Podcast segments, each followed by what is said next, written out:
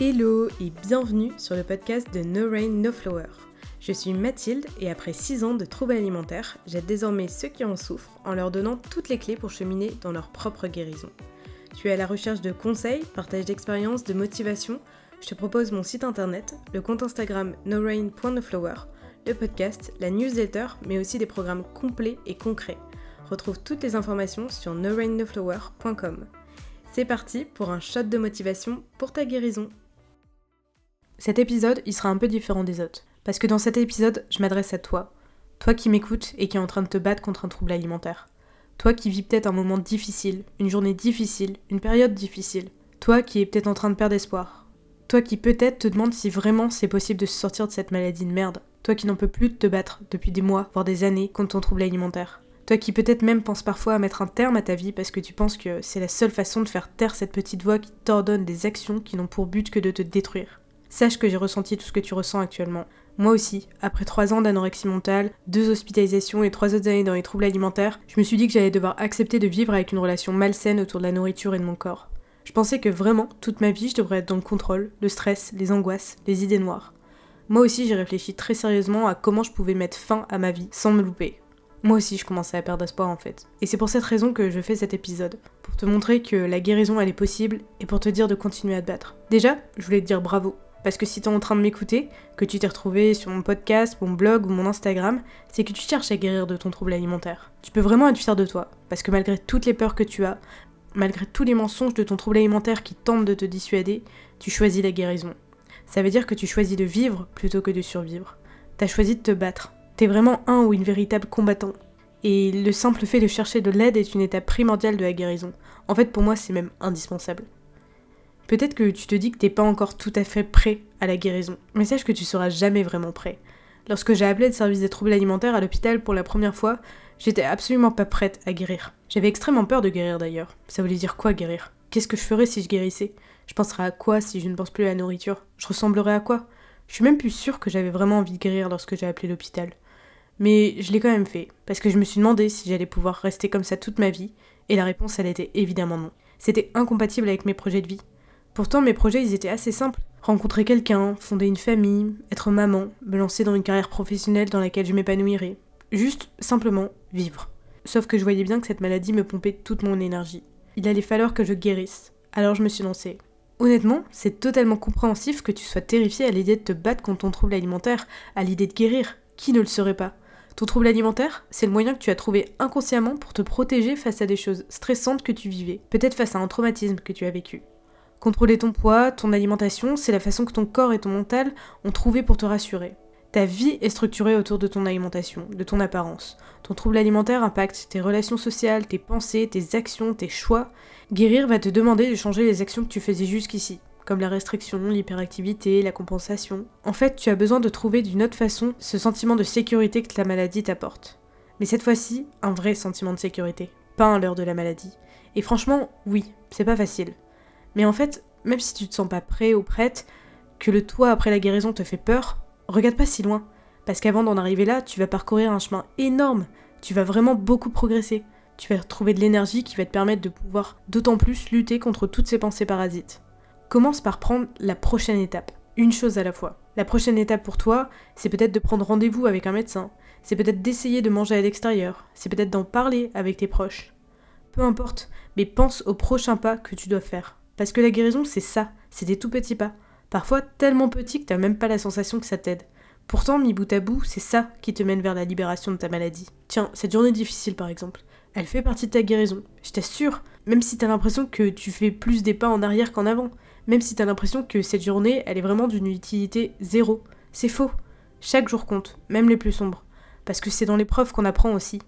Si je prends la métaphore de la fleur, elle a besoin de jours de soleil et de jours de pluie pour fleurir, grandir, s'épanouir.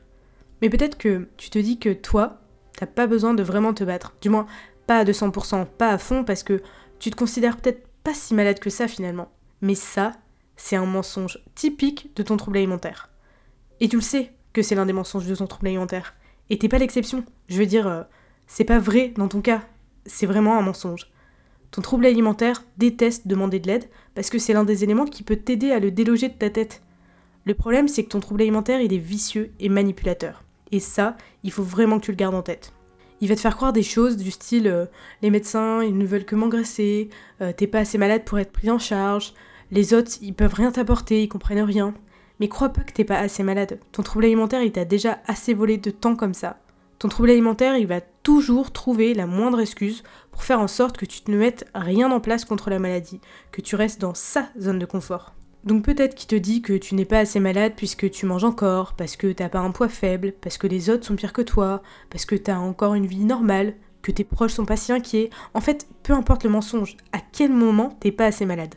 Encore une fois, si t'es en train de m'écouter là, que tu t'es retrouvé sur mon blog ou mon Instagram, c'est que tu t'es rendu compte qu'il y avait quelque chose qui va pas, qui t'empêche de vivre pleinement. Et fais confiance à ton ressenti, pas à ton trouble alimentaire. Tu peux pas faire confiance à quelque chose qui veut te tuer. Crois-moi, tu es assez malade. Donc t'as pas besoin non plus d'être plus malade pour mériter de l'aide. T'as pas besoin d'être à peine vivante, à deux doigts de l'hospitalisation pour être légitime de te battre. T'as pas à prouver à qui que ce soit que tu souffres, que c'est difficile. Même si le monde entier avait conscience de ta souffrance, ça changerait rien. Je suis certaine que ton trouble alimentaire trouvera encore une excuse. Tu sais, c'est comme le tu dois encore perdre X kilos et vraiment quand tu seras à ce poids-là, cette fois-là tu pourras t'arrêter et cette fois-là tu te sentiras légitime pour demander de l'aide. Sauf qu'en réalité, quand tu y es à ce fameux poids que ton trouble alimentaire t'avait demandé, eh ben c'est toujours pas assez. C'est toujours poussé un peu plus loin. Je te le dis, vraiment, tu peux pas faire confiance à quelque chose qui veut te tuer. Ton trouble alimentaire, il veut tout sauf ton bien. Donc stop, ça sert à rien que tu sois encore plus malade. Tu es déjà assez malade. T'as pas besoin de la validation des autres, parce que c'est toi la personne qui est malade, et c'est toi la seule personne qui peut te battre. Le soutien des autres, il est évidemment indispensable et ça sera un vrai moteur dans ta guérison. Mais tu es la seule personne à vivre ta propre vie, depuis ton premier jour sur cette terre jusqu'à ton dernier jour. Fais-le pour toi. Tu le mérites vraiment.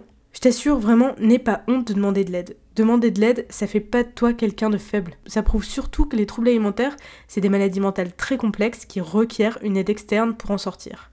N'aie pas honte de ton trouble alimentaire non plus. Tu es malade, c'est pas de ta faute, t'as rien demandé. T'as pas choisi d'être malade. Personne ne peut choisir cet enfer. Même si parfois ça te semble être une zone de confort, de sécurité, où tu peux même t'y sentir bien, ça, eh ben c'est le vice de ton trouble alimentaire. Mais tu sais au fond de toi que la vraie vie c'est pas ça, que ton trouble alimentaire il te vole ta vie justement. Tiens, fais une liste de toutes les choses négatives que ton trouble alimentaire t'apporte. Vraiment, écris le maximum de choses. Détaille-la à fond cette liste. Et puis relis-la quand ton trouble alimentaire te fait croire qu'avec la maladie, t'es d'autant plus heureux ou heureuse. Et à l'inverse, fais une autre liste de toutes les raisons de te battre. Toutes ces choses que tu as envie de faire dans ta vie. Toutes ces choses que tu aimes faire mais que ton trouble alimentaire te vole, t'empêche de profiter pleinement. Et cette liste, ça sera une vraie motivation pour toi, pour te redonner de la force quand tu as plus d'espoir en toi. Et tu vois d'ailleurs, cette liste des raisons de guérir, c'est toi, c'est ta vie, et tu n'es pas ton trouble alimentaire. Tu souffres de ce trouble alimentaire. C'est vraiment différent. Et il faut que tu sois bienveillante avec toi-même. Ça aussi, c'est quelque chose d'essentiel dans la guérison. Apprendre à prendre soin de soi et apprendre à être bienveillant avec soi-même. Ne t'en veux pas pour tes actions, tes pensées, tes paroles que ton trouble alimentaire te fait faire. Ne t'en veux pas pour les disputes avec tes proches à cause de ton trouble alimentaire. Encore une fois, tu n'es pas ton trouble alimentaire, tu souffres de ce dernier et t'en es la première victime. Ne t'en veux pas de savoir ce qu'il faut faire pour te battre contre mais de ne pas réussir à l'appliquer. C'est normal, vraiment, c'est l'une des maladies les plus difficiles à combattre. Tu sous-estimes le combat que tu mènes, les difficultés auxquelles tu fais face. Mais moi, je sais ce que tu vis parce que je l'ai traversé. Et je peux te dire que t'es une personne incroyable, combattante et courageuse. Alors sois pas trop dur avec toi-même. Pardonne-toi de ce que ton trouble alimentaire te fait faire. Par contre, oui, on va pas se mentir. Je vais être transparente avec toi, comme je viens de te dire, c'est une bataille extrêmement difficile.